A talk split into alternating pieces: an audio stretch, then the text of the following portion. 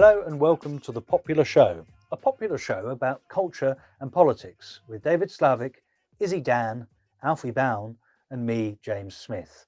Thanks to our supporters on Patreon and thanks to Margaret Kimberley, our interview subject on this show.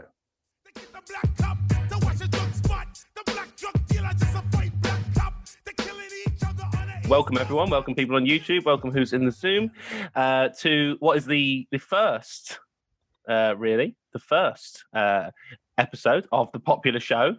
Uh, thanks so much to those who have been with us through our time as Everyday Analysis, and welcome to this new format um, of the popular show, uh, which will combine politics, populism, popular culture, and take place every Wednesday um, at uh, 8:30 UK time. Uh, I think it's 3:30 EST, um, 12:30 uh, Central Time. No, that's not right, is it? 2.30 Central Time and 12.30 Pacific Time. I think that's right. Uh, and uh, we'll be doing this, uh, uh myself, Alfie. Hello, nice to meet you, those of you who are, who are new. Uh, James Smith. Hello, James. How are you? Hello, I'm all right. Good to see you, Alfie. Uh, David, how are you? It's lovely to be here in Newfoundland and Canada yeah, different time zone entirely. One I didn't even list on yeah. the uh, on the. I didn't think it was even worth trying to scoop up Newfoundland. It isn't. uh, and and uh, and Izzy, how how are you? Hello, not bad, thank you. Wonderful to be here. Good. So this will be our kind of uh, core team as we go through the next however long we do this for. Uh, and uh, yeah, uh, James and I are um, at Royal Holloway, University London. Uh, most of you know us so don't need to go go into that. Uh, Izzy works in um, tech communications. Uh, David was formerly producer of the Michael Brooks Show. You're now producing HMod on Demand. Do you want to plug that as well, David? Is that so? When's, uh, that, when's that back? Actually, that's going to be back this week. Uh, it's Heidi Matthews on demand. My my uh, my wife and and much much much better half, uh, Professor Heidi Matthews of uh, York University's Osgoode College of Law, um, is we have some of the the best minds in law coming on. We have Noah Feldman, if you may know from the Senate hearings on the impeachment of the president. Uh, we have um, Sam Moyn, uh, fa- famous uh, leftist political professor we who we all love, know and love. Um, we have um, we have any number of professors coming on, uh, and, and, as well as academics, uh, thinkers uh, of all stripes, as well as activists. We also have an episode with Alfie Bown, who uh, you may know, uh, who we, we I felt was a it was a great episode. You might want to look at that at SoundCloud.com/slash HModPod. Yeah, it was a fun episode. It feels like a different life away. I did that from Hong Kong, I, I think. Um, um, but uh, yeah, uh, so so this will be the popular show, and it will be fun, and uh, we will eventually be popular. Uh, so let's our patrons, right? our patrons who are there on the ground floor. Uh, we're very uh, grateful to you guys, and are going to st- we're going to start using that Patreon money, such as it is, to make the podcast sound a bit better. So hopefully, this is yeah. going to be better value to subscribe to uh, to listen to if you can't make it on the Wednesday night. So follow us on YouTube and check out the Patreon, uh, loads of which is, is free uh, if you don't want to subscribe. Um, uh, and much of which is not free, so you should subscribe um, and and uh, check out the new podcast as it comes out. All right, guys, uh, let, us start with uh, seeing um, what's been going on this week. Really, um, James, what have you been what have you been thinking about since we last we were last on here a week ago? Um, well, uh, we've seen the um, the warning signs of the return of Jordan Peterson. Uh, I think this is this is going to be kind of interesting. I, I saw that uh, uh, Angie Speaks from uh, Low Society podcast referred to um, the uh, the Chud dunking industrial complex that's already going to be rising again, ready to meet this second volume of uh, of Twelve Rules for Life. Um, it does seem like kind of a strange sort of retro moment already, kind of back to 2017 um, when uh, Peterson well first came to to my attention. Um, I don't know what what do you think about that? Are we going to get him on? JP. So, so I, I think it's possible to get him on. He's a he's a neighbor when I'm living in Toronto. Uh, I'm I'm friends with his uh, former uh, grad student. Um, and yet additionally, is there's some question about whether he's alive at all. Uh, there's been uh, he's been in um, um, benzodiazepine uh, treatment in Russia of all places. I uh, you know I imagine going from Canada where we have excellent healthcare to uh, Russia for for your healthcare coverage, but you know everybody's got their their process. Um, but uh, I think it's going to be very interesting to see what happens with him because for the last several year last year or so, there's been some question about whether he's alive at all. It's a it's a it's a real John is dead sort of situation where um, people are speculating that his daughter has killed him mm-hmm. in Russia and is now taking over his empire and ghost written this I mean, book. I mean, this is totally totally bizarre. I mean, I think I think we should in fact uh, spend some time talking about Jordan Peterson instead of uh, rounding up the week's topics before we welcome on uh, Margaret Kimberley, um, formerly editor of Black Agenda Report and a very important uh, writer in, in Black Activist New York and America more broadly in about 20 minutes. But it occurs to me Peterson would be a quite a good uh, a good thing to, to cover first of all. I mean, I, I found that basically what you're just recounting there, David, pretty unbelievable. Like not so much because the conspiracy theories are are unbelievable themselves, and more because like Peterson, like, um, like, how did he get such mythology that people would even bother to make up conspiracy theories about him? I think that's maybe the question to start with. yeah, I, I actually, I'm going to defer to JA on this because I, I actually think it's really interesting. I, I think, um, and he's he's written sort of extensively on the Peterson phenomenon. Uh, one of the things I just think is that um, I is he's the the only sort of uh, philosopher of our day that I will see the book on my friends who drive pickup trucks in rural Pennsylvania's houses, and and they'll say this book really helped me, and I can't argue with that. So there's something there that is helpful, but there's also something there that is that is very limiting and keeps people sort of in their place in a in in in, in the realm of the imagination. I think it's a prison of your own mind situation, and I, and I can understand why you would turn to benzos if if that's your mentality. Yeah, it, it I mean, it was a very kind of original project, 12 Rules for Life, a combination of um, self help uh, of, of the, the kind that you know dominates the uh, uh, the kind of sales shelves of, of, of every Waterstones of every bookstore chain, but kind of containing in it like this very idiosyncratic kind of weird personal mythology uh, that Peterson had been kind of cooking up in the background of his pretty you know, uh, uh, standard and and, uh, and, not unusual academic career um, as a as a, a, a, an evolutionary psychologist. Um, and uh, I, I, think when it came and it sort of mixed with that mythology, with that self-help book um, genre, um, what a lot of us on the left took to be dog whistles to um, a lot of ideas that we associated at the time with the alt right. There was um, kind of references to a sort of incel mythology of of how um, only the kind of most alpha males uh, uh, get anywhere with women. Um, there was this kind of classic uh, Cold War anti-communism stuff in there. So I, I, think when that book came out, it was it was such an unusual project, and it was so such a strange, strange boring book actually to have um, like got this huge international success i think there was a sort of way which ev- everyone on the left felt the need to have their say on it and everyone on the left felt the need to kind of like stamp on it in a way it's it's a, a kind of testimony to how far to the right a lot of cultural discourse mm-hmm. has gone in certain areas anyway that actually that like reaction almost seems a little bit quaint now. Um, yeah. You know I mean? I, I, have a question about that I, it, because I've actually read the book, like, I mean, not like extensively, just because I had to see what was going on. Um, I had the opportunity to go to the Zizek Peterson uh, debate, uh, uh, Slavoj Zizek, a friend of the show, um, but, uh, and had the opportunity to kind of see where went. He got dismantled, you know, largely because he's not of the same caliber. But the question is, is like, is he Peterson popular because he has this tabula rasa sort of effect. You know, people can kind of put on him what what they want to see in him, and uh, I think that works for the left and the right. Yeah, um, yeah.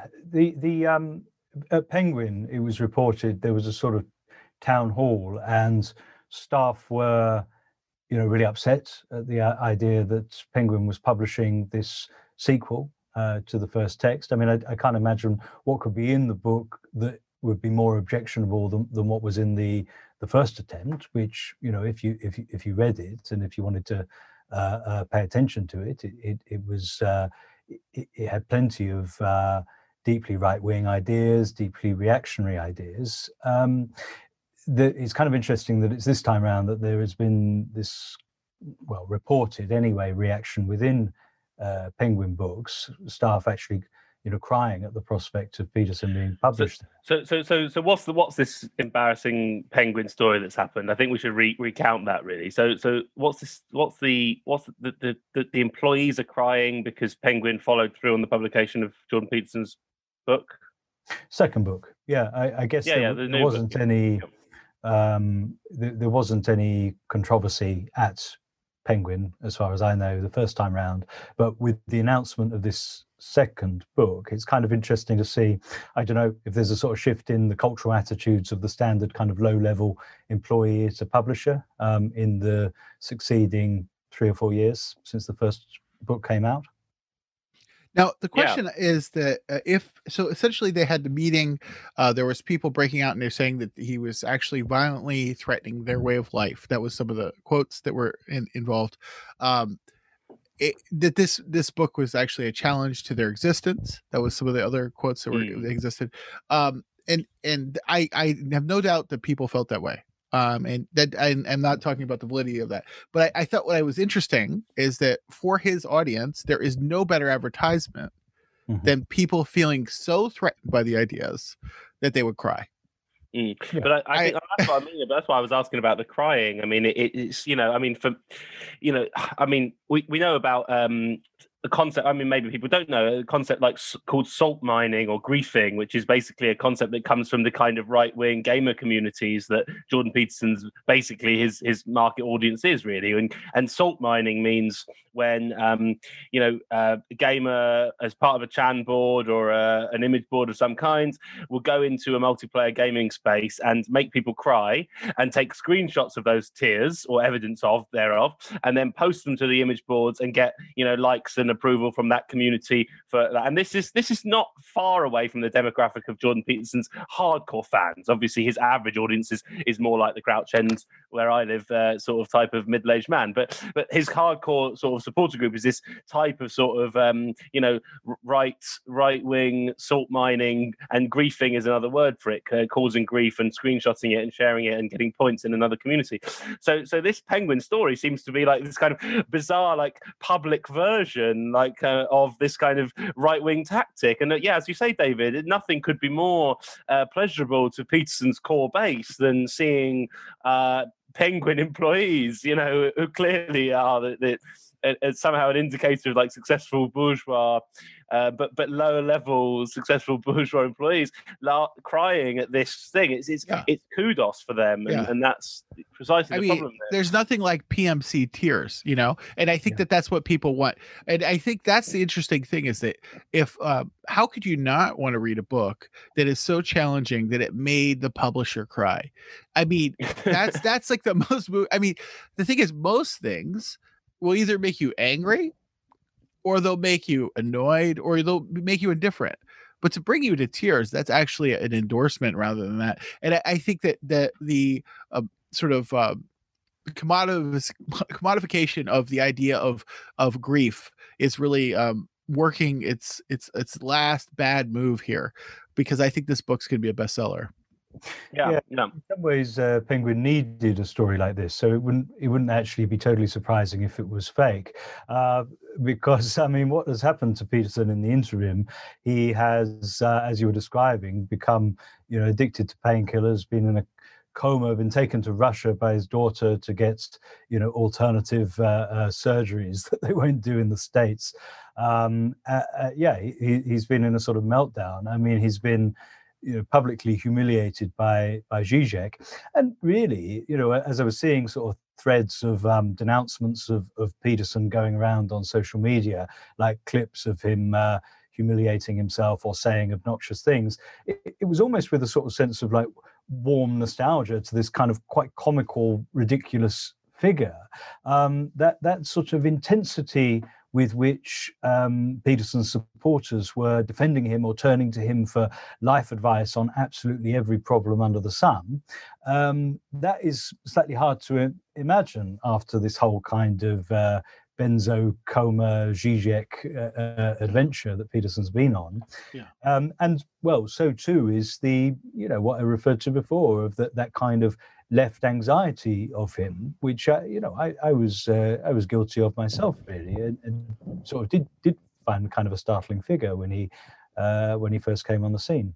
Yeah, I, I think, think, I think that, I mean, no, no, go ahead, gonna, all right, yeah, no, I was going to ask James to, to say a bit more, but like I think, um, you know, this is really. I mean, it's interesting you mentioned the Zizek thing, which obviously, you know, you saw those critiques of Zizek saying he shouldn't have even. There was a, it was a strange. It seems like the left has changed in its relationship to Peterson here. So at the time, I remember people saying, "Oh, Slavoj shouldn't have even done it," you know, because it sort of gained like legitimized, you know, the the rhetoric of Peterson or whatever in a different sphere. Uh, and then I think I think most people put those complaints to bed when it actually happened and he was totally destroyed. Um, you know, and, and obviously was it was so funny because you know the Peterson fans, the YouTube Peterson community loves post those videos saying like Peterson destroys feminists or Peterson yeah. destroys, and then like Peterson was the, the wow. destroyed, you know, which was hilarious in some way. But yeah. but I guess uh, you know this this opens out to another question of like you know. Uh, how should the left deal with Peterson this time? Because clearly erupted, um, you know, the last time, uh, you know, Zizek took a different tactic to the tactic that most of the left kind of um, wanted to take with Jordan Peterson.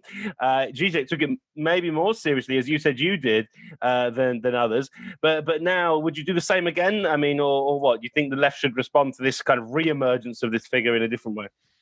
Yeah, I think that first of all, it's important to not at all endorse um, the reaction of the of the Penguin employees. I mean, okay, people have got a right to to make their feelings known about the actions of their workplace. Um, Penguin has published far worse people than, than Jordan Peterson, people with far more blood on their hands, uh, frankly, than, than uh, this slightly odd uh, YouTube lifestyle coach. Uh, so that's worth bearing in mind. Um, I think that uh, the, the, left should be very wary indeed of um, of kind of emotional appeals uh, against publication. I, I, guess when I hear that um, employees at Penguin are are, in, are, deploying this kind of um, trauma politics, as it were. Th- this book is is a threat to, to my life.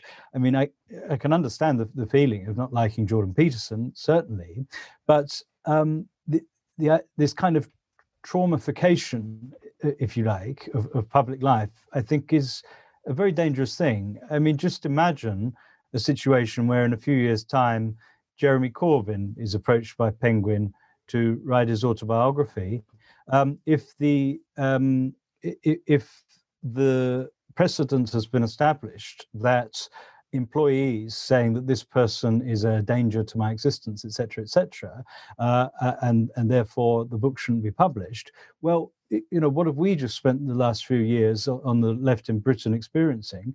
Being told that our political project is a, a threat to the existence of, uh, of, of, of, a, of a minority. And, you know, that's not an exaggeration. That was literally what was said about us.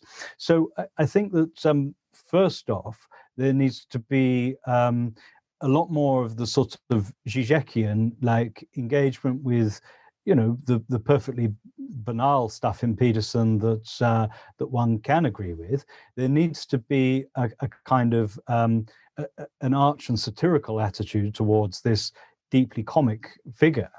This person who's proven himself to be not really up to the the, the job of philosopher king that's been kind of given to him, uh, and instead a kind of um, something more irreverent. Um, because I, I, think you know this ties in with with what uh, Glenn Greenwald was was talking to us about last week. I, I, think as soon as the left gets into bed with a kind of argument for censorship on the basis of um, feeling and, and and appeals to emotion and appeals to trauma, then we it, should be perfectly obvious that we're endorsing a framing that's going to be used against us. Yeah, no, I, I think that's I think that's I think that's it. I mean, and I think that yeah, yeah. I, I, think the, the key the key point here is probably this point about the emotional response to to Peterson, and um, you know, I mean, it occurs to me that uh, yeah, I mean, and it's also he's also quite soft. He's quite on the soft. You know, this is the thing. Uh, Peterson is quite soft. He's not. He's not the the fearful far right who's who's going to take away your um, your identity and, and destroy your culture. He's he's a very soft edge, and it's almost it's quite striking that like we're we're so in some ways we we have no uh, people on the left have struggled to often, or, or on the liberal left, struggle to criticize liberalism. And Peterson is actually part of liberalism, uh, not part of this uh, dangerous far right that's going to destroy your mind. He's much more a symptom of popular science and the kind of cultures of, of liberalism and liberal academic publishing and this pop pop science stuff. He, he's yeah. he anything he should be used as a way for us to say actually our enemy is not the far right as much as only, but also this kind of liberal centrist rhetoric, which is dominant. So it's, yeah. it's actually and, bizarre and self-help culture themselves so emotionally. Yeah. yeah. Self. Yeah. Exactly. I mean, I mean, you know, just just just like um, you know, uh, you know, the white fragility project is is is dangerous in the way that it, it commodifies sort of um, real issues, and we're, we're going to talk about that with our guests later. Um, you know, but we also have a situation where people are are thinking every improvement that can happen in society happens through you that that's just as much a liberal project as it is a conservative project and, and it's mm-hmm. the neoliberal project that we're seeing. And peterson is just as bad as you know um, marianne williamson and her you know uh, course in miracles you know i like marianne williamson's politics but you know it's about personal improvement. Um, you know structures in society as materialists we must like actually improve them and that's what really matters. And that and that's the most dangerous thing about the peterson project not the right wing part yeah, yeah. yeah. He he reveals the illiberalism at, at, at, the heart of liberalism. Really, it, it's the it, it's not that uh, he kind of de, you know deconstructs, if you want to put it in terms that he would himself abhor. It deconstructs the, the separation between neoliberal orthodoxy and the far right. Actually, these the, these things share more assumptions than they. Um, than they depart from uh, uh, each other from uh, on. Um, yeah, I mean, j- just thinking just this this week that that um, that sort of response of of, te- of PMC tears for the publication of Peterson, we've actually seen it. Uh, examples of it just in, in this week across the political spectrum. I, I saw one uh, conservative MP um, uh, attacking people who criticized Macron this week. Uh, uh, Macron, who's uh, revealed as a kind of response to terrorist attacks in France following um, the, the, the, the representation of of Allah um, affair. Macron has revealed deeply illiberal policies uh, in terms of uh, um, restriction and monitoring of Muslims. Uh, criticisms of that I saw responded to by by one um, conservative over here, as um, he was saying uh, we have to let France grieve. You know, France has been through this uh, dreadful trauma, and uh, you you you need to not blame the victim. You need to uh, let them grieve, as if public policy here is a kind of um, therapy that that that France is going through in in response to um, a trauma. Closer to home, um, the uh, the Home Secretary, the British Home Secretary, Priti Patel, has been found by a, a, a review, uh, an investigation, to have bullied civil servants, and um, workplace bullying is obviously a, uh, a, a dreadful and widespread thing, and you know one of the core left wing issues, surely. But what we're being asked to feel um, an emotional response to with this case is like one of the most powerful people in the country, this top civil servant, the permanent uh, uh, uh, uh secretary to the Treasury. Um, we, are being asked on the left to um, like feel towards this guy as if he's a school kid or um, you know a, a, waiting staff or, or somebody uh, in a call center or whatever who's been bullied by their manager. I think across the political spectrum, we're seeing um, a, a, solicitation of us to think of our politics through the lens of trauma and through the lens of individual uh, uh, healing and so on. And uh, this is just framing that's going to be used against the left, against the the bully boys on, on the left, the bully Bernie Bros, and so on. So it's very dangerous indeed to start uh, endorsing that just because it happens to um, and, uh, support our politics. Yeah, no, I, th- I think this is also something for for the left in general to think about. That like, you know, we we tend to when when somebody's getting cancelled, um, we we jump on it straight away if if it's somebody we don't we want cancels. And there's you know this is a qu- question. You know, you raising it in this context of Priti Patel or or maybe these crying employees at Penguin about Jordan Peterson. It's it's a it's a question of whether you actually want to go down that route on the left. And if you do it if you do it when it suits you, you know what's going to happen when it doesn't. David. Yeah, I think that uh, I think that we're going to see this over and over and over again. I think that uh, one of the things we've seen is that the master's tools, to, to quote Audre Lorde, like the master's tools have been used. You can't use the master's tools against the master, and I think that what we're seeing is, you know, getting people to embrace some of the tools of cancel culture and these things that are actually HR sort of tools to get people fired, and we're seeing that get getting used in, in sort of uh, recycled into left culture in a way that I think is actually pretty dangerous, and that um, you know by relying on those type of things, we're going to allow it happen to us.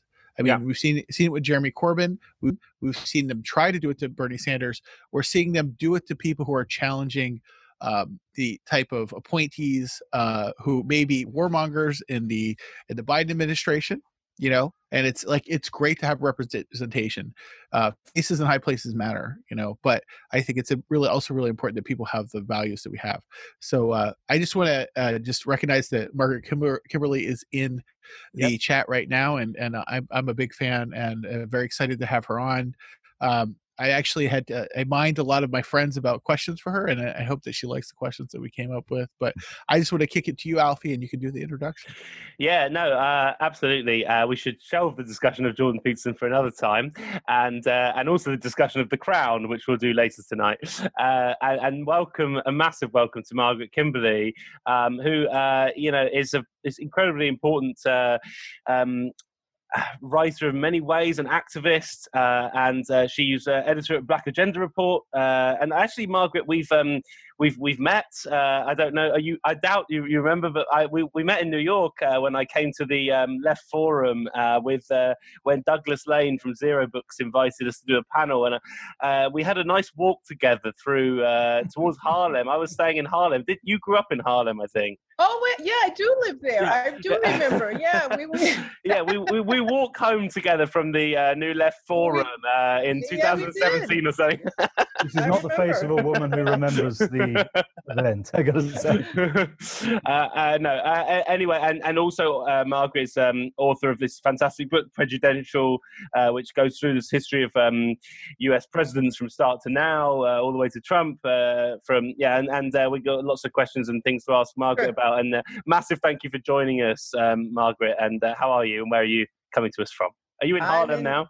I am. I'm uh, in my apartment in uh, in Harlem here in New York City. Um, a very strange uh, few days. Uh, tomorrow is our big Thanksgiving holiday, although it's kind of odd. People aren't going out. People used to. Tra- I mean, there's still a fair number of people traveling, so this, uh, you know, virus that we thought would be over by now, still lingering, and uh, it looks like we're going to go through a full year of dealing with COVID um, uh, be- because of our own uh, inadequacies as a system. Yeah. But um, but I, I don't have it, knock wood, and uh, so life is good. We, Very much there's inadequacies over here, of course, but we seem to have uh, well, our leaders have elected to do Christmas anyway. Um, it, it's people can't make up their minds. It's you know, on the one hand, you know how to do this. You know, first of all, let's talk about China, the country blamed for all of this. They've only had five thousand deaths. Mm-hmm. Um, there are other countries that have. Uh, China has an infrastructure. I, I remember reading a couple of weeks ago that there was a city where they had like 10 cases. So they tested everybody. A city of 9 million people, they tested everybody in a week. And when you have an infrastructure that is built to take care of human needs, you can do things like that. So these shutdowns, the shutting down, opening up, it can't work unless you have that kind of massive testing. Now we're being told these vaccines are the answer. Um, I, you know, I'm a little worried, frankly, that they're being rushed through. Um, but uh, but we'll we'll see. That's yeah, it's it's um mostly the same over here. Uh, you know, completely yeah mismanaged and uh, disastrous response. Uh, James and Izzy and I are coming from to you from London, and David from Newfoundland, in the middle of nowhere. I mean, presumably there's not much coronavirus over there, David. It's just nothing. There's, there's no one to carry it. No, actually, actually. it's been very interesting because it's uh, I actually had to apply for a special exemption to come here from Toronto. Um, they created an internal border. Uh, we are involved in a constitutional case. Uh, my wife and I, my wife is a law professor at uh, Osgoode Hall University, and we actually challenged the, the, the law to get to come to Newfoundland. Um, it's been very interesting. It's a, it's an interesting case of where COVID is not spreading, but it's a civil liberties issue and uh, I think we're we're seeing that sort of balance between civil liberties and COVID spreading uh, all over Canada and all over uh, the U.S. And I'm a, I'm American uh, by citizenship, uh, but uh, we're seeing that sort of thing happen all over. And I think it's going to be very interesting to see what happens in the states under Joe Biden administration. And I'm really looking forward to hearing what Margaret thinks about that as well. Yeah, well, we want to talk to you, Margaret, about Biden and about. Um, about Obama and about Trump and about all the presidents you've written about. But I'm gonna I'm gonna hand over to James to get things going with you. I think. Um, yeah, great. Uh, yeah, as uh, as Alfie says, we, we, we're really uh, delighted to have you here. Um, oh, there was one like striking passage from um, the book, which maybe kind of serves as a as, as, almost a sort of subtext to the entire thing. At the end of your chapter on, on Kennedy, you, you mm-hmm. say that uh, this is a book um, which uh, is obviously about the the history of um, American presidents' collusion in uh, in the most abject racism, but it's also a revisionist account of presidents who are remembered as kind of progressive heroes and anti-racist heroes, and indeed are kind of remembered warmly uh, among Black Americans. And um, you, you, say uh, at, at, the end of your chapter on JFK that, um, that, that this is part of a long and sad tradition of Black people being pleased with the smallest political victories. Yeah. And um, I, f- I found that a very striking um, phrase. I, I wonder, like, what you could tell us about your sense of the shape of the black electorates? What, what's distinctive about it as a group? And also, what kinds of internal diversity uh, does it have? What, what uh, diversity of interests does it have? And how's that played out, either historically or, or in kind of re, you know the most recent elections, be it the Democrat, Democratic primary or indeed the general? Well, I think our um, um, our politics are those of a, of a marginalized people. So uh, we um, behave as though we can't really play a role in electoral politics other than as a voter. So we come in at the end. Um, and we have two parties, one of which is identified as the White People's Party, one is identified as the Black People's Party. And indeed, um, this year, as in every other year, most white Americans voted for Trump. Um, and uh, Black politics um, now consists mostly of just trying to keep Republicans out of office. So we are left on the sidelines until the very end, after the system, after all these uh, intrigues of uh, you know getting making sure the progressive in this case bernie sanders that you get rid of him and uh, then they choose biden. And uh, they cough up this this person at the end and we're supposed to go out and vote for them. And we do. Now that's especially magnified with trump. Um, the desire to be rid of him was strong. That's why it was amazing the turnout this year. I mean it was huge record breaking. Even as the loser, Trump broke a record. Uh, mm-hmm. no other Republican had gotten as many votes as he got in his losing effort. And that was because of the desire by many people of many races to be rid of, um, of Donald Trump, who nonetheless, we have to say, got 10 million more votes this time than he got mm-hmm. the last time. Um, so that's where we are. We have um, alleged representatives um, in Congress and so forth, Black people, uh, who are representing the interests of the Democratic Party establishment and not ours. So we have these elections where the things we need are not just not raised. And we are supposed, if anybody asks a question or says we should make a demand, we've all been convinced that doing that will cause the Democrat to lose. And so we have to silence ourselves, we have to limit ourselves, and the only thing we can do is turn out on election day. Um, despite the uh, diversity of, of black life when it comes to politics you know there are people who like to say we're not a monolith well actually we are it's like mm. 85 to 90 percent of us will vote for the democrat regardless of where we live how much we, make our education level we are still um, overwhelmingly uh, voters for the democratic party. But uh, once again we're we're um, trapped in this uh, political duopoly in a country where uh, only two parties um, are uh, are able to run um, uh, to run campaigns and and really have a good chance of winning and we have to we're forced into this choice now i have stepped out of it i'm a registered member of the green party i think we have to we have to get away from this. We're the losers. We always lose. Even when we win, we lose. So we see, for example, Biden is in. He's starting to announce um, his cabinet uh, choices. I know in uh, your countries, in Britain and Canada, you have a shadow cabinet, so you know who the people will be. Um, but that's not how things work here. So we're seeing people um, who take money from. There's a black former congressman now. He resigned his seat. Richmond is his name from Louisiana. He takes a lot of money from fossil fuel um, companies. Uh, he's a huge from his campaign funds, but he's in charge of uh, climate or something. Somebody from DuPont, from a chemical country, company, the, on the transition team for the EPA, the Environmental Protection Agency.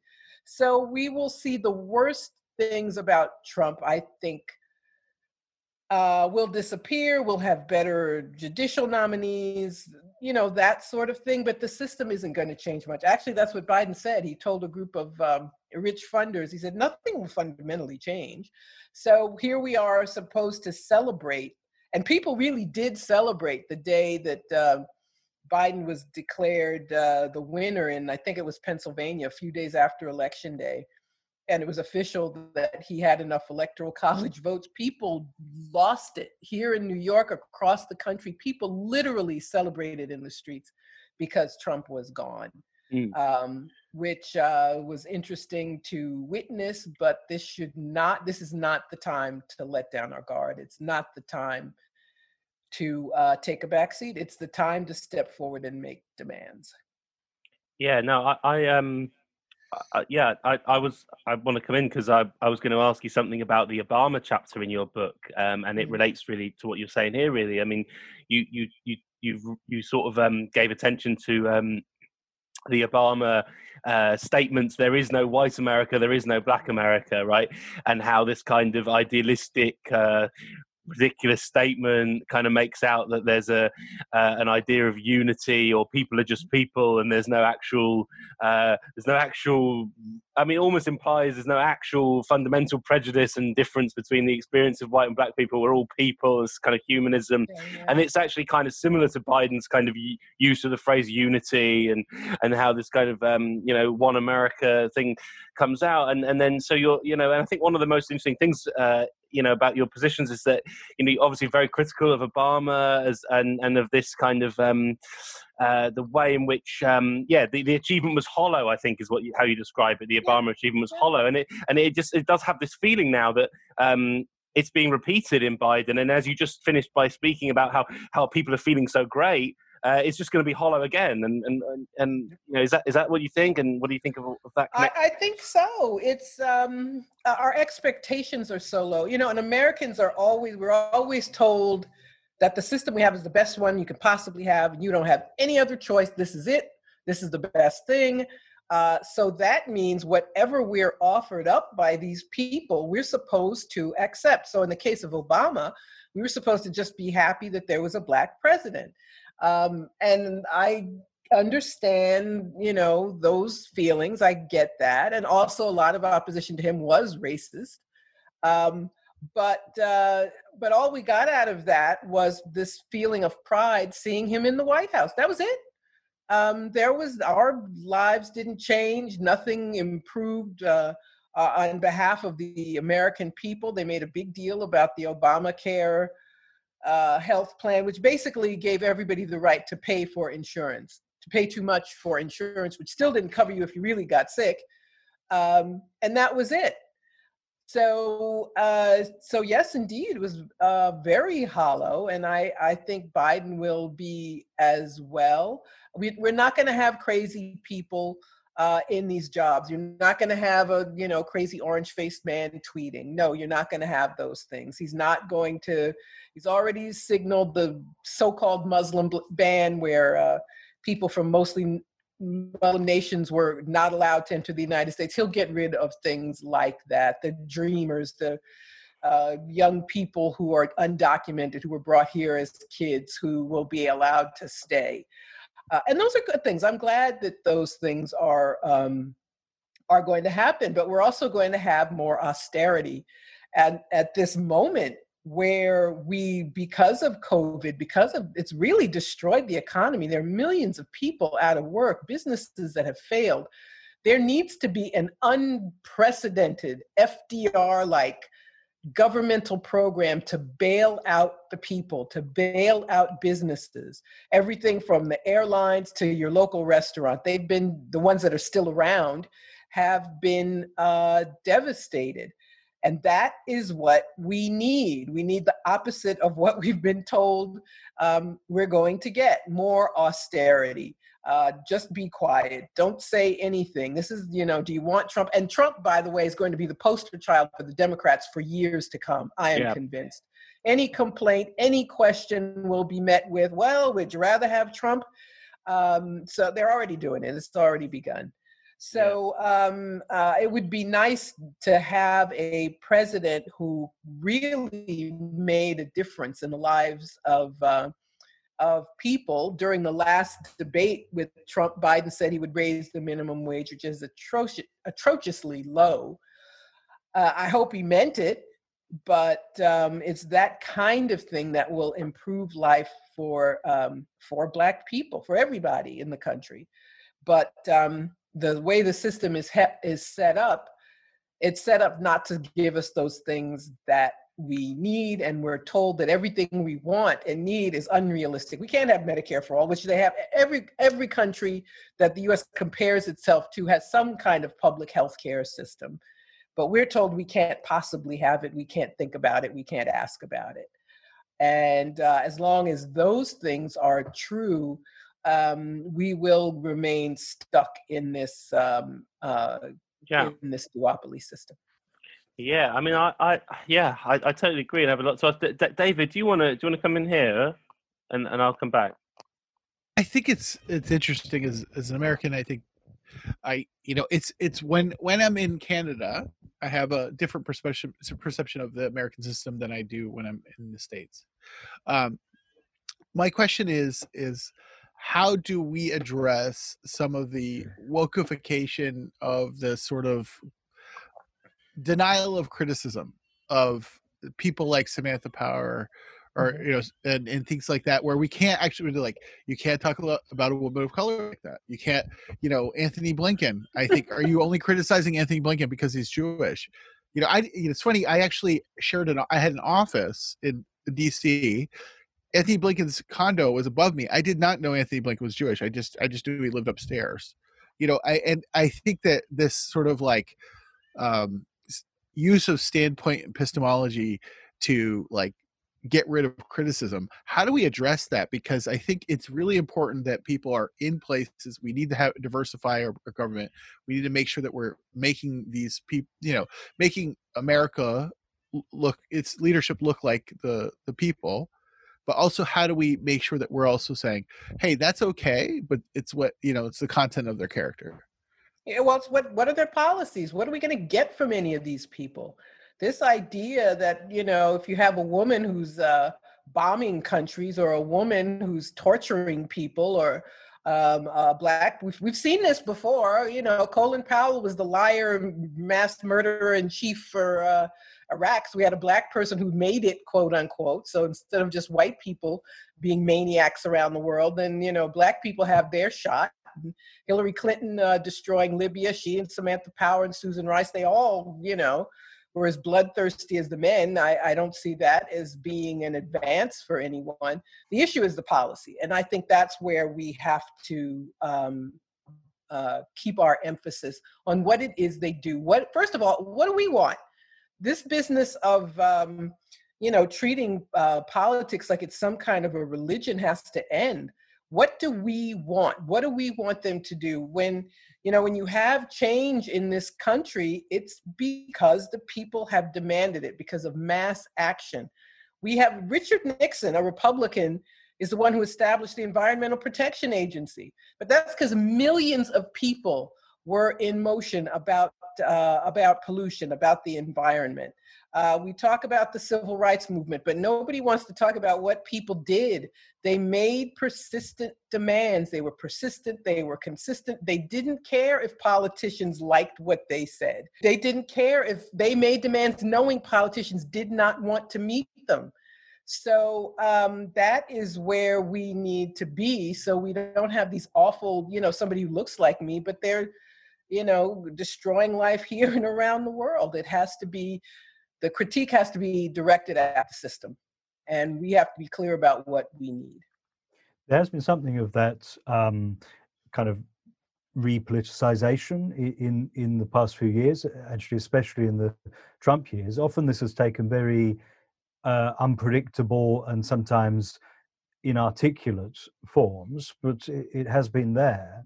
Um, i was thinking of, of, what you said earlier about the fact that um, uh, it the the black vote is is assumed uh, to kind of be the property of the Democrats, whatever candidate they put up, uh, because black people want to keep Republicans out, and that, that's a sort of uh, leitmotif of, of, of your book as well, uh, particularly in the in the kind of post-war uh, um, its coverage of the post-war era.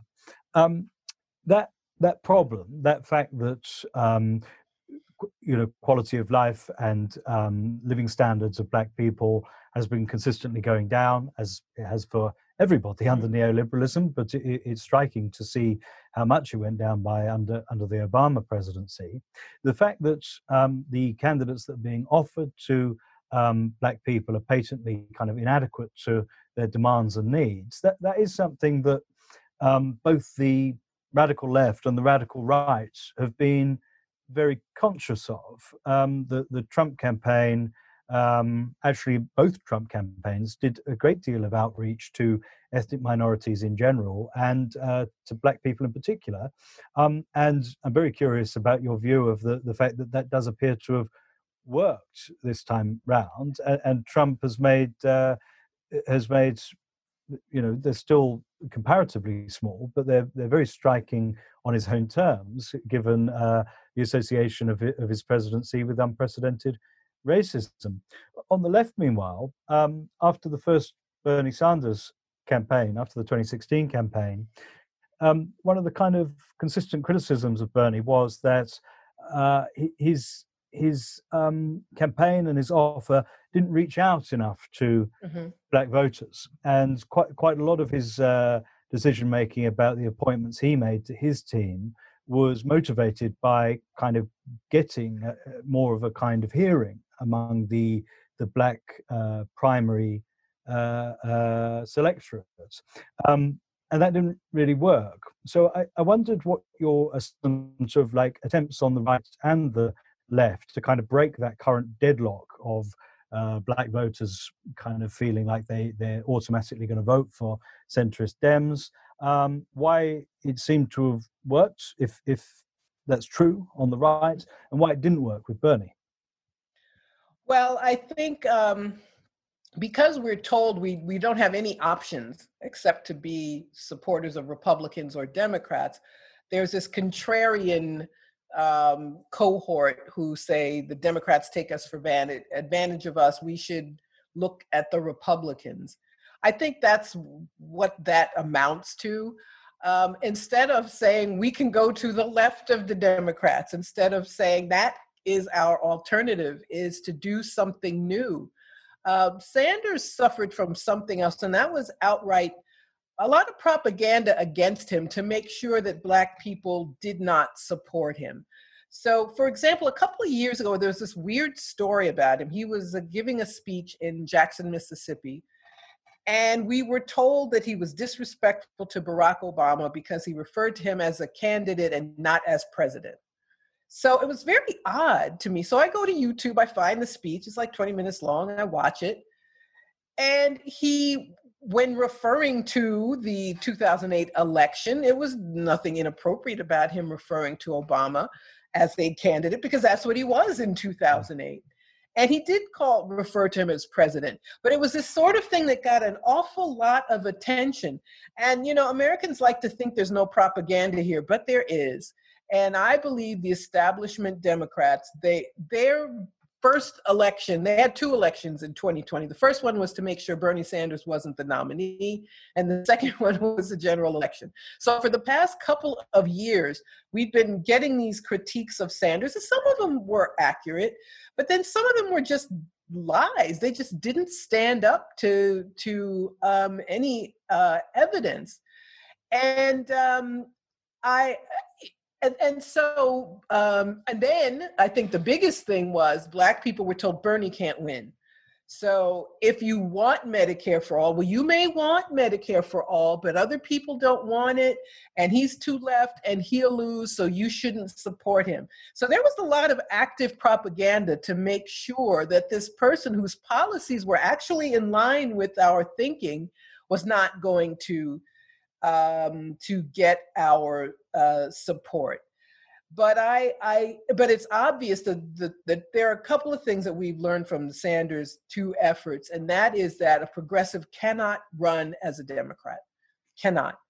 And so the thing we're most um, discouraged from having a third uh, party candidate is the thing that we have to do if we want to see any of those things. I also want to say, you know, and in my book, I write about um, uh, the racism inherent in American politics. And there are people who got huge uh, support from the Black community who were outwardly racist uh, in the 70s, Jimmy Carter. And we wanted uh, to see a Democratic president after I, there was a couple of uh, Republican victories. He said very racist things about school busing was the issue at the time, and you can't have alien influence in the neighborhood.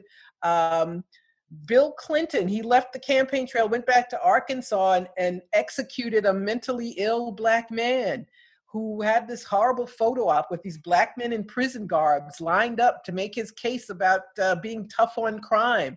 So these people did overtly, outwardly, deliberately racist in order to appeal to white people statements and actions. But Bernie Sanders was um, uh, vilified and picked apart over the slightest thing. So I think the what what we need to do is get rid of the Democrats. We've got to get rid of them. So we're not in this party that does the absolute minimum that the best thing they can say is that they're not overt racist but when they leave office you don't have anything else you're not any better off so that is my plea to uh, yes get rid of the democrats but go to the left not to the right and and I, I mean, I, I wanted to say something about that, but and, and ask something, but I know I know James does too. But just briefly, I mean, this is where your your book ends. Your book ends with Donald Trump as the, yes. the last chapter, and and you say this um, really really interesting thing about Donald Trump. But you know, obviously, uh, you, you know, you say that what Donald Trump proves is that the presidential racism existed for so long and it exists because it's so so effective right? So you know you basically said exactly i mean similar to what you said now but like you know the, the, the point here about what to learn from donald trump that you've made um, as i understand it is that what we need to learn is that actually it's not just Donald Trump that's uh, that's the the racist here, but there's a there's this huge establishment history of racism within the whole history of presidents that you've been through, and and and yeah, I mean, and then to go to Biden just does seem like such a return to exactly that history that we should have moved away from by going to the left, and and so that was that was my my question really. I mean, do you do you feel that like you know Trump is almost a missed opportunity in a way? Like, was it, although your book ends on this kind of, I mean, to me that the way it finishes, it's like there's a kind of hopefulness here. Like, are we suddenly going to realize that this is how shit things have always been and go to the left finally? And then now it looks like we're not going to do that. And and no. it's uh, you know. and I have to, by the way, I have to draft a new chapter. So the next printing will have we have to have a Biden uh, chapter because of the election. But Biden himself had a history of being racist. Um, uh, he was always in the conservative wing of the Democratic Party and saying inappropriate. He told this weird story. I don't know if you know of the corn pop story of him oh, yeah. being a lifeguard as a young man, and there was a black guy called Corn Pop who apparently really existed. The story. We're hoping to interview Corn Pop. We're, we're he's, really. He's dead. Uh, um, he did exist. There was a guy named Corn Pop about how he had this fight with him, and he pulled a knife, and I told him I was gonna. It was like it was the oddest thing um, and uh, uh, he, when he was the point person in the Democrats against school busing, he said things like, "I don't want my kids growing up in a racial jungle." Who bragged about the 1990s crime bill, which increased mass incarceration. He bragged about it. Now he said uh, something like, uh, "We do everything except give you the death penalty for jaywalking," or something like that. He was known always for blurting out inappropriate things. Um, when at this summer after the protests after george floyd was killed he talked about we need to stop police killings and need to teach police to shoot people in the legs i mean it was so bizarre so we're back we are back there again quite literally um, but uh, uh, my optimism has to be speaking of this summer and though that wave of protests uh, it just goes to show you there are millions of people who do want change. They want political change. Um, they're not going to get it through the presidential electoral system, but it's there. And that is, to me, a cause uh, for optimism. And these protests were, I'd never in my life seen such multiracial protests. There were places like Portland, Oregon, where there aren't any black people. There were still huge protests and this happened um, across the country and that's that energy needs to be uh, directed towards um, fundamental change and it can't go into a presidential it's unfortunate that actually coincided with the presidential campaign because i think that sucked away a lot of that energy hmm. um, I, I, was, I, wanted to get you on to um, or interrogate a bit more the, this question of um, third party candidates uh, and your your how you see your membership of the Green Party.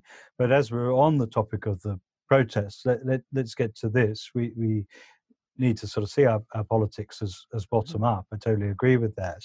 Um, un, under Obama, um, Black Lives Matters representatives were invited to the White House and, and kind of notoriously treated in a, a, a quite patronizing way. Mm-hmm. And um, were, you know, uh, kind of told by Obama to kind of count themselves lucky for this gesture that they've been mm-hmm. invited to the White House. And, and this has sometimes been contrasted with um, how Obama associated himself with gay marriage and lit up mm-hmm. the, the White House in, in the rainbow flag. So, on the one hand, this undoubtedly important, but ultimately like free and uh, uh, ultimately uncontroversial measure of gay marriage. Obama can identify himself with that.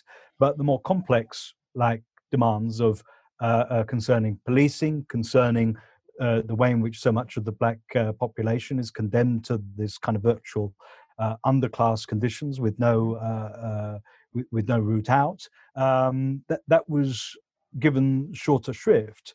The contrast between that sort of first wave of, of Black Lives Matter and how the uh, establishment, Democrats, corporations responded to it. The contrast between that and 2020, I think, is pretty striking. That this time, uh, you know, Kimberlé Crenshaw went as far as to say that um, Netflix and, and other kind of big companies had, uh, you know, proven themselves greater anti-racist allies than Bernie Sanders had.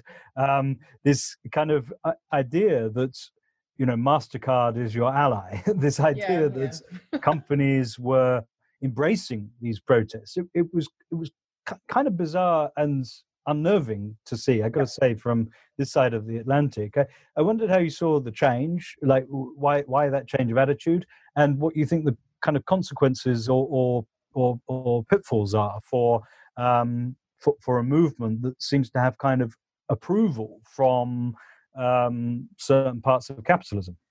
Well, uh, you know, Obama. Uh, you someone made reference earlier to his uh, speech when he said, "There's no white America, there's no black America." That was his message to white people. I'm not going to be the black people's candidate. Uh, and and you know that was uh, his first uh, when he was speaking at the t- 2004 Democratic convention, and that was his the first time he was exposed to the larger American public. And it was striking to me because I, I said well that's just not true. Um, but he was he was sending signals to white voters to rich funders to all these people do not worry i'm not going to be the black people's candidate. And you saw that when the black lives matter uh, movement uh, arose during his administration. It was very clear as the president the president the federal government has the ability to prosecute cops. You can have civil rights cases. It's been done before, like two or three times, but it can be done. And rather than just say, I'm going to use my Justice Department to, I, I believe is a very simple solution. I believe every police fatality needs to be a federal case and not a local case. Just take it out of the hands of these local prosecutors.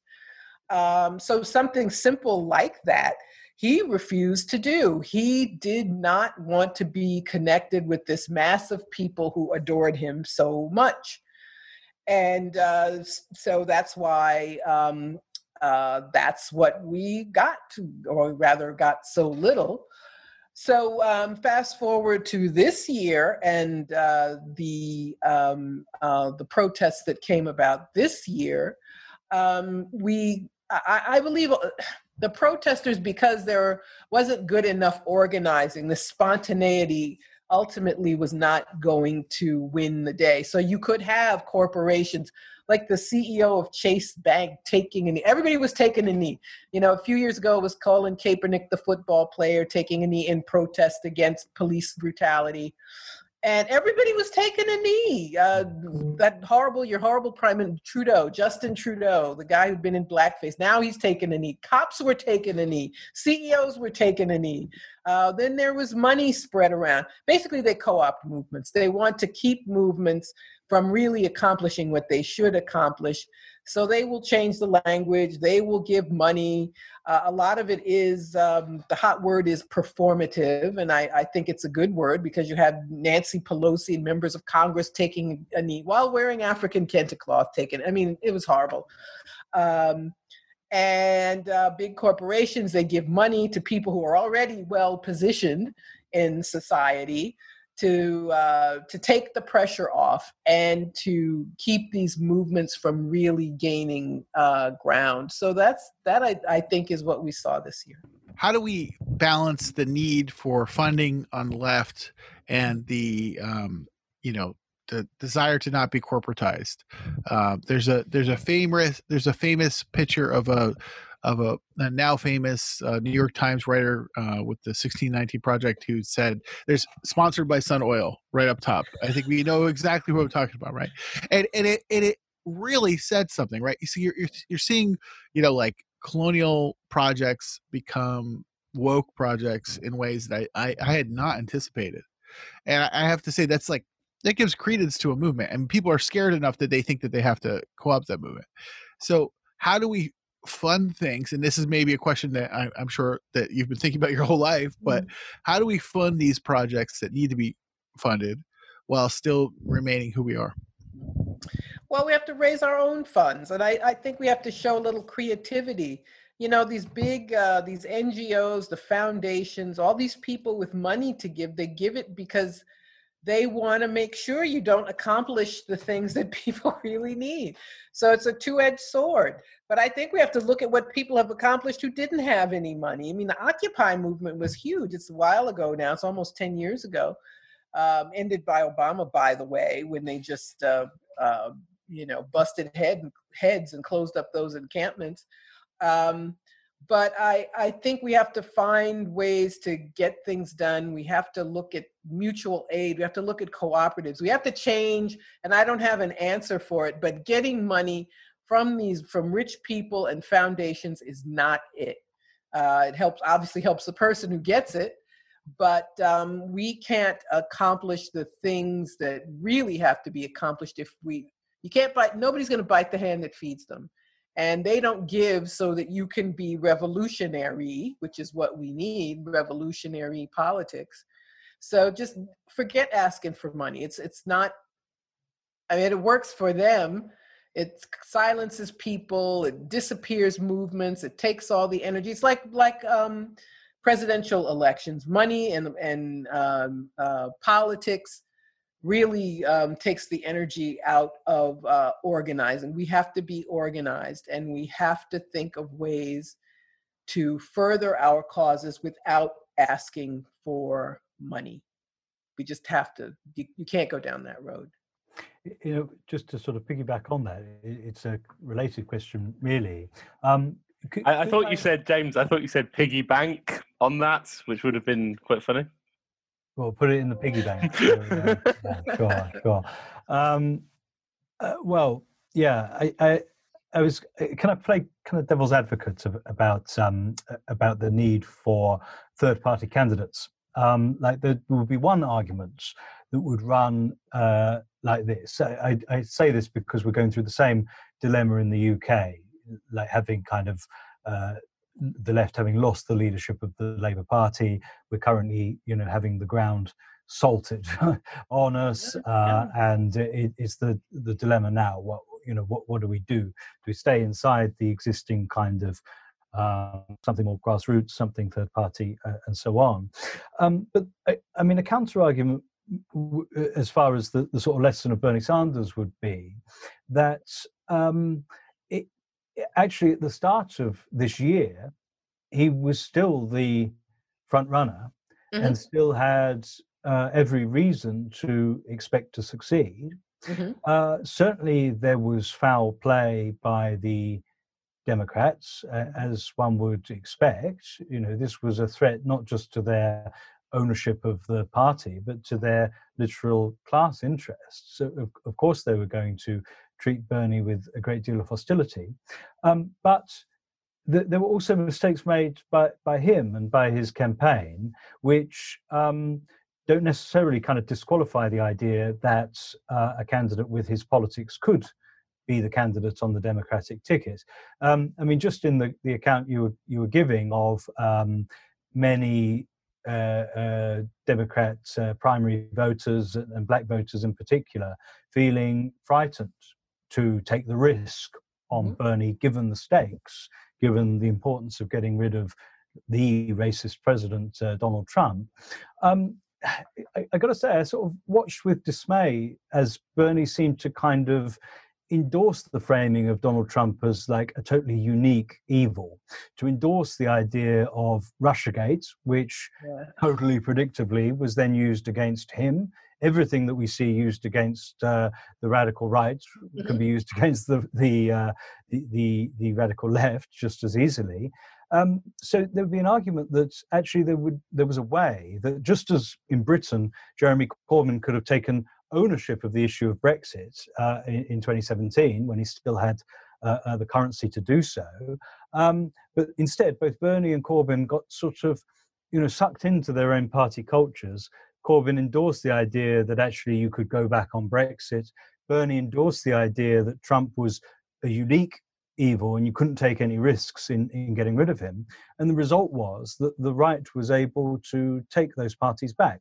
So I guess my, my argument would be like, isn't there also a kind of version where we learn that lesson, retain a kind of um, a kind of insurgent populist antagonism to these parties, but continue to work within them.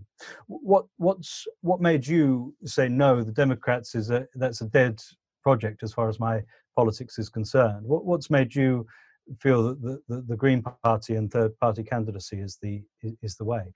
Well, I mean, look at what we've gotten. Um, you know, we we have these retreads in foreign policy. So the the guy that uh, Biden has chosen to be Secretary of State comes from comes from the Obama administration. He was in favor of invading Iraq. He was everything horrible. He was in in favor of. Um, if you look at um, uh, if you look at other uh, positions, so there's no one who says so, for example, Trump um, famously left the um, climate accord agreement, which doesn't really do much, actually. Uh, it's, you know, makes recommendations and countries get to set their own goals and it lets the temperature go up.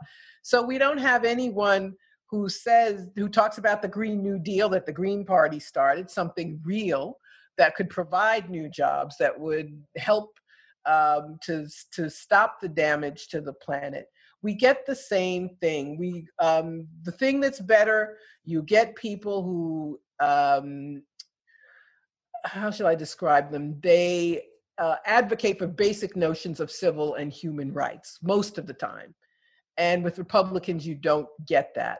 Um, but uh, at the end of the day, if you have uh, Obama became president after the 2008 crash, did we get help for the public? Now, there was a stimulus plan and governments got money and that helped somewhat, but people lost their homes. The. Democrats didn't do anything about that.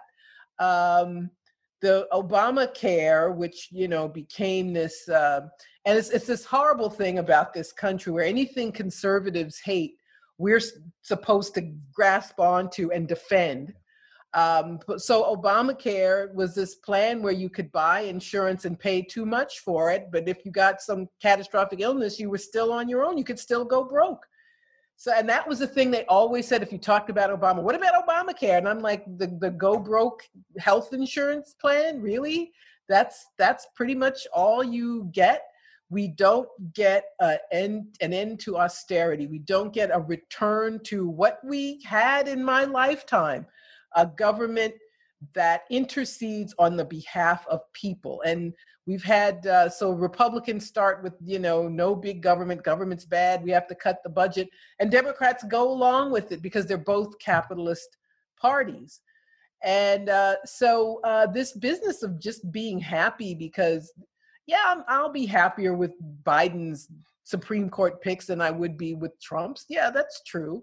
But the idea that we have to give up everything that that's our only option that we have to give up everything else. And as far as bernie sanders and corbyn i think the lesson we can take from them is that you cannot stay within these parties and bring about any change. Now it could be said that corbyn should have you know could have made a left wing case for brexit. You know i don't know if that would have helped him win or not. Um, but uh, um, you ultimately they cannot stay within these parties. So you had this constant propaganda against Bernie Sanders. Um, and I, I, actually think had he managed to get the nomination, they were not going to let that happen. But if he had, I think he would have been treated like McGovern in the early 70s and they would have let him lose uh, yeah. uh, rather yeah. than. That's um, the great counterfactual, isn't it? Yeah, it is. Who would have is. gone Trump? Yeah. So, um, uh, I but I think people we have to start thinking about politics in a new way. So it's not this zero mm-hmm. sum game where we glom onto these awful people because there's somebody, yeah. you know, slightly more awful. Um, and uh, it cannot be within the system we have now. We it cannot. Uh, and I also think that we have to go. We have to look at the, as I was saying before, the changes that have already taken place it's the people who drag the politicians with them. And the, rather than now we've turned it around and we expect the politicians to be the one to, ones to save us, when historically we've been the ones who saved ourselves. Um, Margaret Kimberley, it's been an absolute uh, pleasure and privilege to, to hear from you. Um, everybody needs to get this book, Prejudential uh, Black America and the Presidents. It's an outstanding alternative history of, of American politics, and I can't recommend it enough. Um, thanks so much for joining us and, and for sharing your, your like, absolutely vital work. Thank you. It's been a blast. Thanks so much.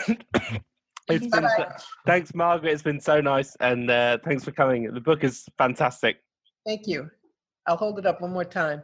Just hold it up. We got a nice screenshot Thank you. Bye bye. And I love the fact that um, so many long so, so many long history takes of Amer- American presidents and American history is is just always so sort of white American nationalist. Whereas this is probably the only uh, long reflection on the long history of American electoral politics, which is not, you know, and that is just it's just fantastic book. I, I just love it so Refreshing. much. I love the form, and I, yeah, no, it's brilliant. So Thank we you. are eulogizing. We'll continue to eulogize. after. You Thank can, you. You can still go, traffic. Margaret. We eulogize after you're gone. Thank you. Bye bye. good night. Good night. Good night. Thank you.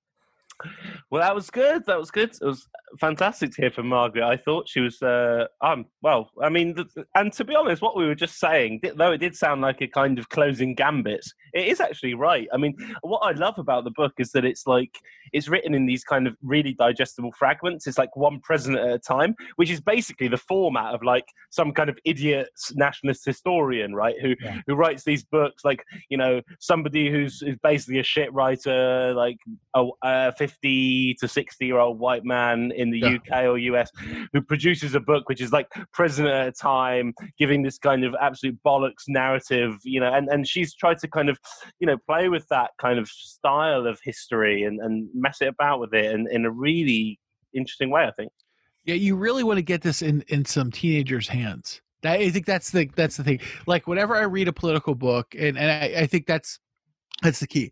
It's it's all well and good for us to read these books now, and that's it's helpful. It's nice. It's edifying in many ways because we're we're arriving at ideas that we've already been at, and you know, and I think you know Margaret really does a way, great job of conceptualizing that and and, and making it concise. But you think about it if you got this in a 14 year old's hands, how radicalized would they be? They would say they would both understand the history in a, in a real context, but also think, oh, all this stuff that I'm, I'm learning is bullshit. And I think that's that's the most important thing you can do. Um, and I, I think that's why things, you know, like all these books that read in high school that are, are sort of subversive are so important. And I think this is one of those that you want to just kind of like send your your niece or nephew or Yeah. you know and, the, and, the rights, and the radicalize rights were ahead of the game. The right were ahead of the left in realizing that uh, actually the the political audience is not 25 to 45 year olds. Uh, it, it's 14 year olds, and um, yeah, no, I, I think that's um, I think that's a good point. Well, from like a very kind of innovative use of a traditional historical form in Margaret Kimberley's Prejudential, we're going to look at a different kind of instance of historical uh, narrative in um, this Netflix series, The Crown, which uh, I think everyone's watching. Um, Izzy, uh, you you watched the first episode, didn't you? Right, David, I, David, and I have sat there like through the box sets and um, watched the whole thing. But you like you just you just saw the first episode. Do you want to like kick us off in telling uh, uh, listeners who haven't seen it or, or, or whatever what it's all about? Uh, yeah, well, I mean, the, the the main thing I was worried about before watching it, like many others in the Gator Swift community, i.e., Suffolk stands, um, was that uh, I would I would end up fancying Margaret Thatcher, but um, but it's actually fine. Like, confirm um, you don't. There's no there's no risk of fancying Thatcher. You just need to hate her more. So So to be clear, this is uh, this is a a fictionalized account of the royal family in the 1980s. Um, this is the fourth season. It, it started off in the 40s, uh, did the 50s, 60s, and, and now it takes us up in the 80s. And um, Gillian Anderson uh, plays plays Margaret Thatcher. hmm Indeed. Um, and I think, yeah, I mean, some, this is it interesting, uh, interesting voice in in the show, um, which has been talked about quite quite a lot. Um, uh, yeah, rather rather interesting to watch. Um, so David, you've got some thoughts on uh, her accent, I believe. so the question is, um, is Gillian Anderson English? Like because she certainly in interviews I, I heard on uh, Q on CBC Radio recently, um, her talk with a very distinctly English accent. My impression growing up as an X Files fan was that she was American, and now my impression too from uh, you know there's a little age gap with us and for me she's star trek voyager yeah exactly he was exactly. born in england and brought up in yeah. england and moved to yeah. america as That's, an adolescent yeah see that's perfect bill now my question is is that and as i'm raising uh, children who are, are going to have two citizenships and which accent will they have you know will they have a terrible mid-atlantic accent like their father or will they have a lovely accent like their mother and that's that's what i want to know and, I, and this gillian anderson um, portrayal is really beautiful in that way because you can see her finally sort of arrive at her final form in this sort of uh, Pokemon uh, way, where she can say like, "I am truly a, a, a, an English girl boss." And is there a, a, bigger English girl boss than Margaret Thatcher? Um, I found myself uh, both uh, finding some sympathy in her, which I never thought because I think austerity is genocide. But I think that the interesting thing about it was to watch her uh, sort of uh, like enliven the space, which is Margaret Thatcher, and also like bring it to light and bring it to the front. I think that at this point, even in, in England, I think that people in, in the UK, people may understand Thatcher, but not understand how Thatcher affects their life. Um, uh, one of the things that I found interesting about the the whole uh, uh, crown was it, it talked about austerity, but it austerity was not the story. Um, hmm. You could see that a little bit in previous seasons where they would uh, you would see where um, the the lack of uh, mining standards was a big story, um, those types of things. But you didn't sort of see the, the real role that austerity had taken into the into the the the the uh, role of the English people, um, and it, it was kind of showed how the how the um, the royalty had distracted from that sort of austerity mindset because of Diana. Mm. And I just was wondering, as as people who are actually uh, living in the UK, what did you think about that sort of storyline and how that that played out? Well, I guess my first comment is about this this idea of Gillian Anderson as, as Thatcher, you know, and I mean, I, I, I guess I wasn't so preoccupied as whether she's English or American, or as I was whether she's attractive or not. And uh, uh, my fear and the fear of others was that um, Gillian Anderson playing um, Maggie Maggie would um, would make Margaret Thatcher a little bit attractive, and uh, I thought that was weirdly um, the opposite. I mean, I, I thought that like I was worried. I was worried that, like, um, yeah, Gillian Anderson suddenly enamor people to the concept of Thatcher, but actually, it was the opposite. I mean, suddenly Gillian Anderson was unattractive. So I guess to me that was a sort of lesson in uh, the relationship between politics and desire, or something. You know, like you know, uh, you know, obviously you fancy Gillian Anderson in almost every other role, but then uh, this there's this one role where one can't feel that way. It, it, it, left me feeling like somehow pure leftist or something. Like I couldn't actually. I felt like vindicated myself that uh, even my desires weren't betraying me. You know. exactly. I mean. It, the the anxiety was unnecessary all along because, as discussed, just need to hate Thatcher enough, and you're fine. So, on the one hand, um, David's right that there is a kind of there. It's a depoliticizing representation of the 1980s. Um, inevitably so, and that that maybe like isn't even particular to the choices made in the program. In some ways, all historical fiction is depoliticizing, like from Walter Scott onwards, from Shakespeare's history plays onwards. They take structural political events but show them to us through the feelings, the soap opera like dilemmas of individual people. So there's something structurally depoliticizing about this kind of fiction.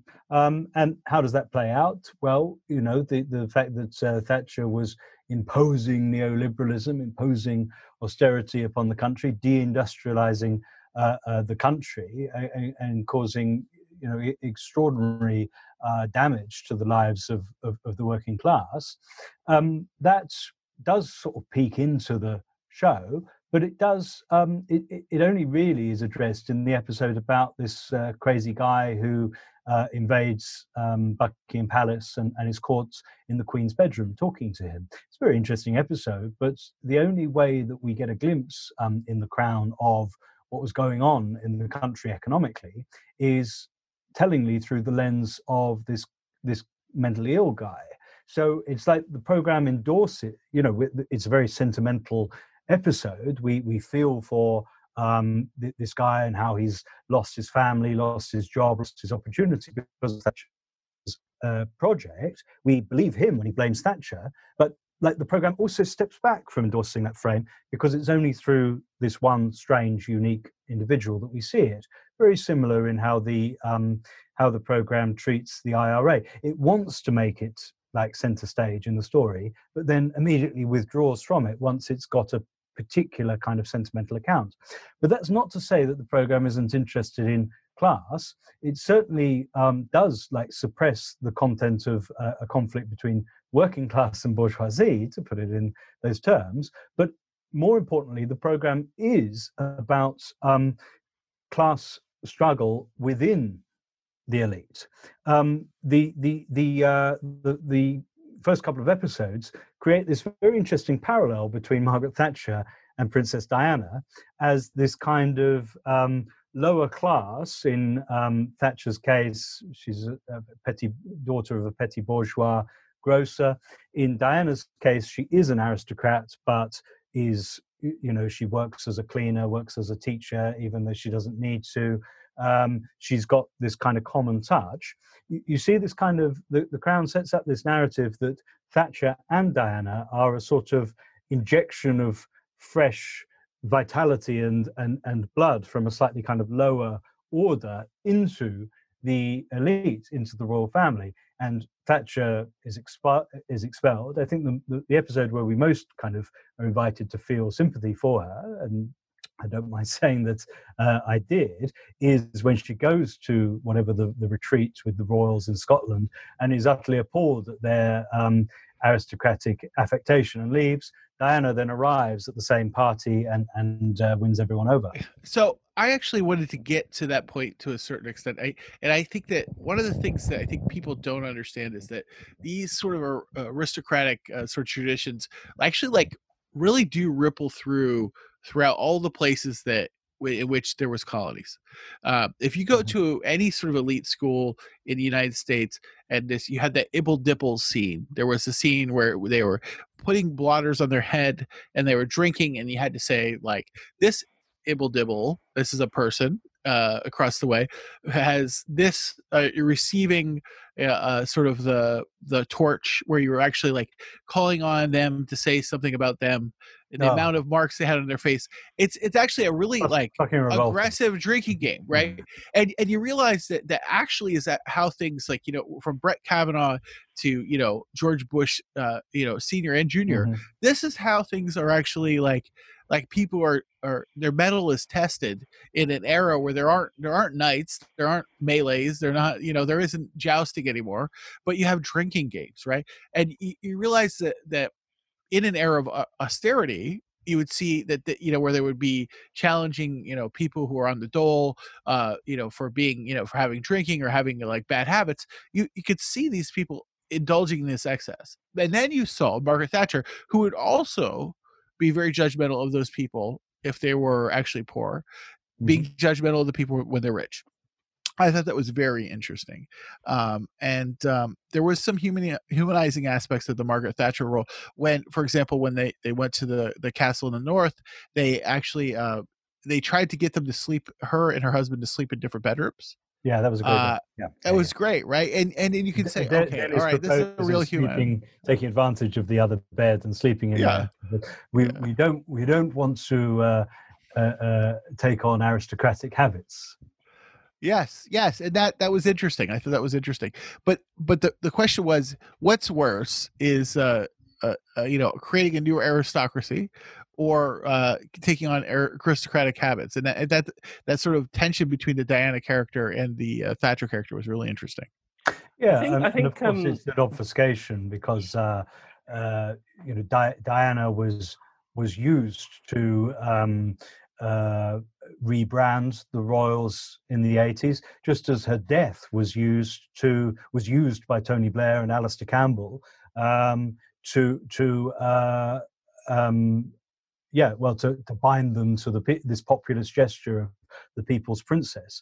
Uh, it's, it's also very interesting to read up on how Alastair Campbell kind of offered New Labour's services to the royals after Diana died, saying, we'll get you out of this. Our kind of arts of um, of advertising and presentation will get you out of this, but you're on our side from there on in. I think, um, I, I, I, yeah, um, uh, I think think about this this question of Diana is interesting. Um, one of the things that struck me is the representation of Charles in the show, um, and how um, he's presented as almost this kind of slightly uh, edgy member of the royal family, and maybe it's just because they got a good young actor to do that with the with the right ears. But he's he's um he's he's he's almost like the the relationship with um uh, Camilla Parker Bowles. C- CPB uh, is is kind of idolized a little and the, the, the, the, then there's this large large pressure on him in the first couple of episodes like oh you got to marry the right person and then it's like somebody misadvised the royal family saying he should play around or whatever and then ends up kind of um, making him out to be this kind of like edgy character in the royal family, almost the subversive one, which I think is maybe true of the royal family. Not that I give a flying fuck who's the most subversive person in the royal family, because then none of them are subversive people, and it's completely ridiculous to even think about one standing out from the crowd in that case. But then, like to think about that, like the way it presents that relationship with Diana. I suspect Prince seems... Andrew is the most subversive. Paedophilia is generally regarded allegedly. Andrew's allegedly the most subversive, but you know, yeah, but he's uh, yeah. That's, I mean, that's a fair point, I suppose. But I, I think it, in some way, it, it plays that narrative, um, what with Diana narrative that you were just talking about quite badly, because it it says that um, you know he was okay to you know, Diana was a forced marriage in some way. He was really in love with uh, Camilla Parker Bowles, and so it's like a certain kind of adultery is legitimized by the show. Prince Charles's adultery with Camilla Parker Bowles. Whereas, and so, and but then of course that's the official narrative of the royal family now. That you know that of course they're now married. So the show presents it as a young Charles making subversive decisions to be in love with Camilla Parker Bowles, but. Uh, retrospectively looking back, you know, clearly that's uh, that's the exact narrative that the royal family want to sell, which is kind of odd in the in the context that the royal family complained about the show where, whereas actually, I, I, I think that goes back to our, our Peterson discussion. I think that some of the the complaints may actually be the the the like look at this point. Yeah. You know, it's a way it's a mm. way to point out what they're doing right. Well, just back to uh, Charles some, some edgy, edgy character. I mean, the filmography for um, was just on the nose in that respect, at least for, for, the, for the one entire episode I watched. You know, it had like close-ups of Prince Charles's crotch as he's like fiddling with some fishing tackle. And it's like, we get it, he fucked. Uh, but it's, um, yeah, quite just a, a curious um, interpretation. the the show has like had its intriguing moments politically. I mean, of course, it's uh, it, it's ultimately reactionary. How, how could it be otherwise? Um, but in, in, the first, in uh, the previous series uh, set in the 1960s, there's a kind of weird, like pro Corbyn moments actually, where um, Harold Wilson is elected uh, prime minister, and there's all this rumor that he, uh, the Labour leader, um, is a Soviet spy, and the Queen kind of buys into it naively, um, only to discover at the end of the episode that the um, uh, the, the royal butler is the spy, and Harold Wilson is has nothing to do with the Soviets at all. So th- there's a kind of drama created out of the idea that uh, an ostensibly, you know, irresponsible or dangerous left-wing leader is automatically, um, you know, in hoc with a, a, foreign power, when actually that's far more characteristic of the behaviour of uh, the establishment of of of, of the official um, centre. And I mean, that, that makes me wonder about about this series.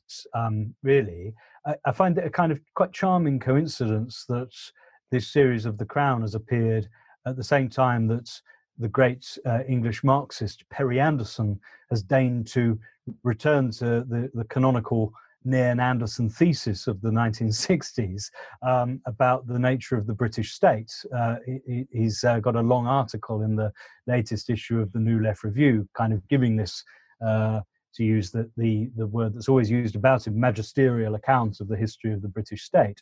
Um, now, the, the Nairn Anderson thesis was basically making a kind of Marxist account of the fact that Britain was structurally in a state of continual decline and had been so since the 17th century. And this was baked in because, um, well, to put it briefly, our revolution happened too early, 100 years before America or France uh, and other parts of Europe. And so the bourgeoisie never was adequately antagonistic to the monarchy or the aristocracy. So there's never been that antagonism driving things. So there's always been this kind of structural slowdown going on all the time. Now, the Queen advises Thatcher uh, when in the final episode, I think, where, where Thatcher is contemplating resignation, she, Thatcher is saying, No, I haven't finished. The revolution isn't over. I haven't um, uh, uh, uh finished my project of uh, undoing Britain's decline and instituting full neoliberalism. And the Queen is very kind of um, uh, uh, uh, casual about this and say, says, oh, well, all through my reign, Britain has been in a state of continual economic crisis uh, and decline. You learn to live with that. and ultimately, you realize that you can't do anything about it. So, strangely, we find a, a kind of canonical Marxist argument about Britain Perry Anderson, and Perry's basically said in the New Left Review he regrets nothing. He doesn't care about any of the counter arguments that have happened over the last 60 years, uh, and he stands by it. But actually, we find that same argument made in very different ways by Thatcher and the Queen uh, in, in The Crown. So we're getting kind of a Marxist analysis of the British state articulated in a program which completely excludes any working class politics or any possibility of Marxist uh, uh, uh, uh point of view so there's why the Crown and uh, Perry Anderson um, are uh, are mutually explanatory. That's one hell of a statement about the Crown and Perry Anderson.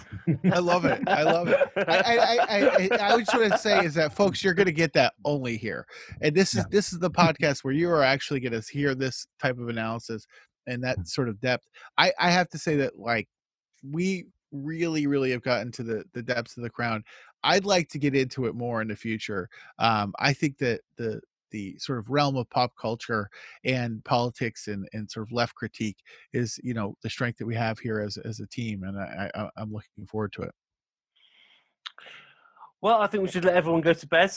Thanks everyone for coming this evening and this has been the trial run of the popular show. I'm sure we will uh, get more popular and less trially as we go on. James, yeah. can you give us a little snippet of what's happening next week, Wednesday next week on the popular show?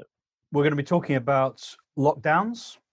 We're going to be talking about how the left relates to the politics and the economics of lockdown. And our interview is going to be with um, Christopher Hitchens' fucked up right wing brother, Peter Hitchens. Sounds great. If I you think... can't get Christopher, you you you know you know what to do.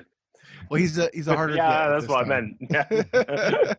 I know he's dead. he's never dead, always alive, and I and I think that that's you know I think that fighting spirit comes through in this this show. So I'm excited to, to hear what's going on. Good night, everyone. Uh, see you next week on the Popular Show. There were no black cops. You couldn't even run. Drive round the block. Recently, police trained black cop to stand on the corner and take gunshot. The civil war.